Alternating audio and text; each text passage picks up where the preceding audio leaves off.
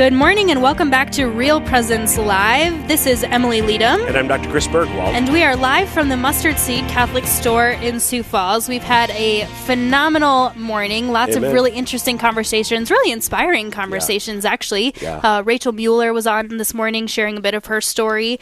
Uh, and we have another guest here in studio with us. Um, the recent execution of convicted murderer Charles Rhines was a really tragic product of, of kind of a pro death society. And Chris, you're here with us from the South Dakota Catholic Conference uh, to speak a little bit about this and just the, the meaning of human dignity and um, really how we address the death penalty as Catholics. So, Chris, welcome. Thanks for being with us this morning. Uh, great to be here. Okay, so for those of us who, who may not know who Charles Rhines is, uh, can you tell us a little bit about him as as this is kind of the primary reason that we wanted to have have you on this morning? Yeah, Charles uh, Charles Rhines was born in the in the fifties from McLaughlin, South Dakota, which is up on the Standing Standing Rock Reservation, um, and and he had a difficult life. He was a multi uh, a multi time felon, and then in 1992, when he was in his mid thirties, uh, he he killed another man. Um, so Charles Rhines is the is the man who murdered Donnivan Schaeffer. Um, it was uh, it was in a place that they, they both worked. Um, had worked at this this donut shop. Donnivan uh, was a present employee there at the time of the murder, and Rhines uh, was in the midst of uh, committing a robbery when uh, Donnivan walked in on him. Um, D- Donnivan uh, was was 22 at the time, a Rapid City native, um, known for his infectious, contagious laugh, being kind of goofy, loved to hunt and fish. He was engaged uh, to his junior high sweetheart, uh, Sheila. And Donnivan walked in on Charles while Charles was robbing the place. And, and Charles uh, murdered Donnivan. Um, so d- I guess the reason, I think the reason that, that we're visiting about this right now is that uh, Charles Rhines was executed on November 4th, um, just uh, the other week, uh, by the state of South Dakota. He had a trial in the early 90s uh, was convicted of the murder, um, and then in the punishment phase, uh, the jury uh, decided to apply the death penalty, which is permissible under South Dakota law. Um, the jury decides that. The jury, the jury decided that. Um, does that mean, Chris? Does that mean just legally in South Dakota? Does that mean the prosecution was asking the state ask for that's that? right. It, there's a there's a prosecutorial decision that's made. Um, and and the prosecutors sought the death penalty. Now uh, they they can decide to not seek it, and in many many uh, instances, um, murder in many murder cases it's not sought. It's in fact um, we can be really grateful that in in most murder cases it's it's not sought, uh, but they had made a decision uh, in this case to seek it. Okay. And the jury agreed with that. And the, the jury agreed with it. Um, the, f- the facts weren't really in dispute. Um, it, it, Charles, um, uh, he he had fled from the law. It was kind of it was some people had known, so the, the Rapid City Police Department were going after him, and they eventually caught up with him in Seattle. Uh, and when he was captured, he he more or less um, admitted to to some of the key facts. Um, which is which is how we know some of the, the things that were s- said and transpired um, right before Donnivan uh, died, right before he was killed. The Rapid City uh, Police Department caught up with him, and um, so that was a separate phase, fact finding. Yes, he's guilty. Second phase, punishment. Okay, but he didn't. Did he did he didn't plea guilty though? He no, did, okay, no, he didn't. Okay, um, and sometimes that does happen. Um, so, for example, uh, Briley Piper, who is currently uh, on death row. He's the only person on death row in South Dakota now. Um, he was convicted of the torture and murder of Chester Allan Poage in um, also in Rapid City. Uh, B- Briley pled guilty. Uh, okay, but he still received the death penalty. And he still re- he still received the death okay. penalty. That's correct. Okay. okay. So I think Chris, we, we had a question during the, the straight talk segment. Uh, listener uh, submitted a question asking if if the death if Catholics have to be opposed to the death penalty in all instances, and I think and I, and I answered that. and We can get into that in a little bit, but I think one thing, and I don't know if this was the question behind the questioner's question today, but oftentimes Catholics looking at situations like these ask the question: Why are we defending a murderer? How do how do we answer that? That's the million dollar question, and it's because the murderer is made in the image and likeness of God. That's that's the precise reason why um, we we take such a strong position and, and advocate for the abolition of the death penalty uh, in South Dakota, is because that person, um, Charles Rhines, God made him. Uh, he he formed him in his mother's womb, um, and he loved him. So that's that's why. Um, so if you if if you dig into it a little more, you, you, maybe earlier you got into paragraph twenty two sixty seven Mhm. of of the Catechism, Mhm. um, which I won't read the whole thing, but um, just uh, one line of it. Uh, quote: Today, however, there's an increasing awareness that the dignity of the person is not lost even after the commission of very serious crimes. End quote.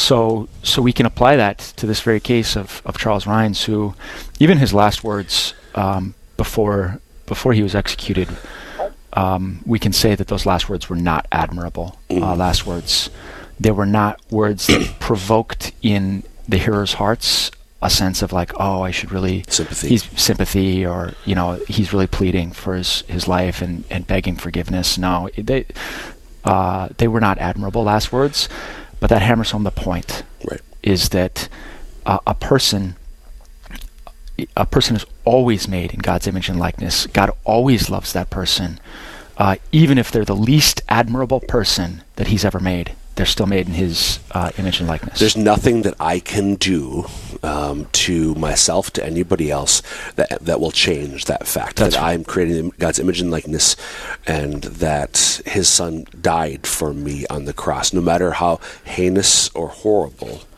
um, that's a fact that remains. But that this is this is. I mean, I, I understand the difficulty that people can have with this. That um, when somebody does horrendous acts, um, it, it, it's hard for us to um, think about that fact that they still have innate, intrinsic human dignity, and therefore, if we don't need to, that we shouldn't take their life because they took the life of another. That's right. It is really hard. Um, it's hard for us because we live in relationships with others whom we love, and and we're we're touched very very deeply when we contemplate the death death of a loved one, or or the the death of one of our fellow citizens. Like this is this is something that very appropriately it does shock us. Like we should um, we should feel the the disorder, the true disorder that this is.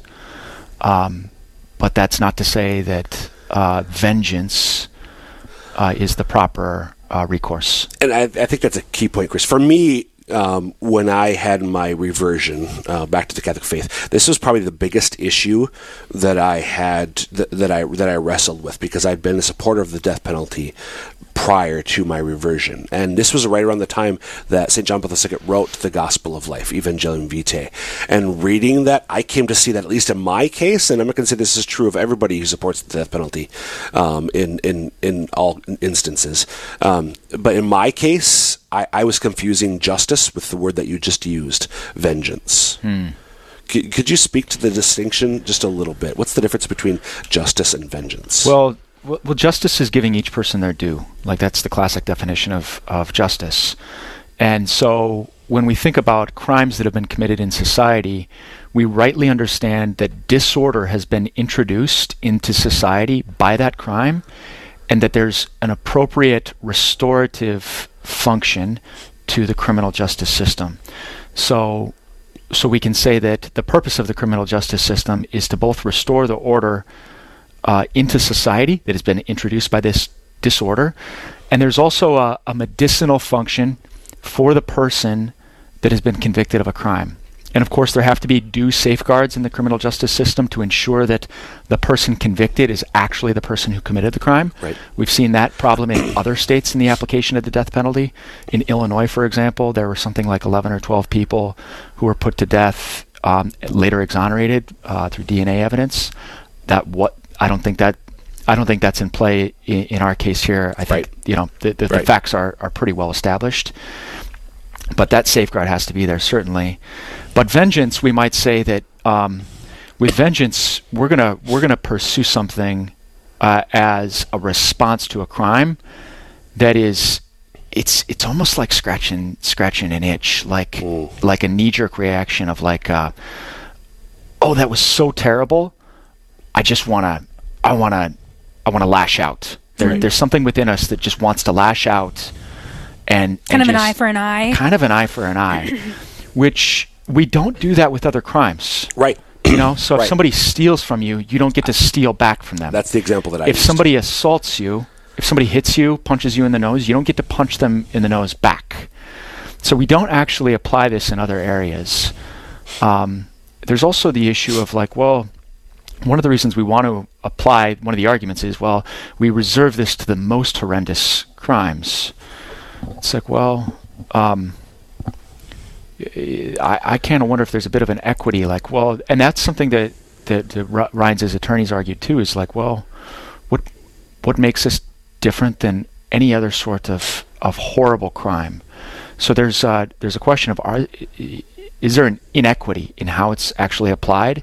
Because there's this vengeance that provokes uh, provokes this reaction within us. I think that's a really good distinction. If you're just tuning in, welcome to Real Presence Live. We're here with Chris Motz of the South Dakota Catholic Conference, um, talking about the recent execution of Charles Rhines um, in the state of South Dakota. Uh, this. I, I just want to unpack it a little bit more because I think this is really um, difficult for, for Catholics. Can you just give a, a really um, kind of a synopsis of how should we as Catholics view the death penalty? Well, um, we we should work for its abolition, uh, and the reason we should do that is because uh, human dignity is so so important, and it can never ever be surrendered. And we can also view it in the context of the culture and death in which we now live. So the teaching was really first articulated um, in a in such a in a strong way by John Paul II, and we have to remember that he he lived through the 20th century, which was the bloodiest century ever. Um, and this is not abated. It's it's even pervaded into our own day. You just you don't have to go any further than than listen listening to like the top ten songs and you know pop music. Right. You know, just go go look up Billie Eilish and read her lyrics and watch the images that are in her music videos.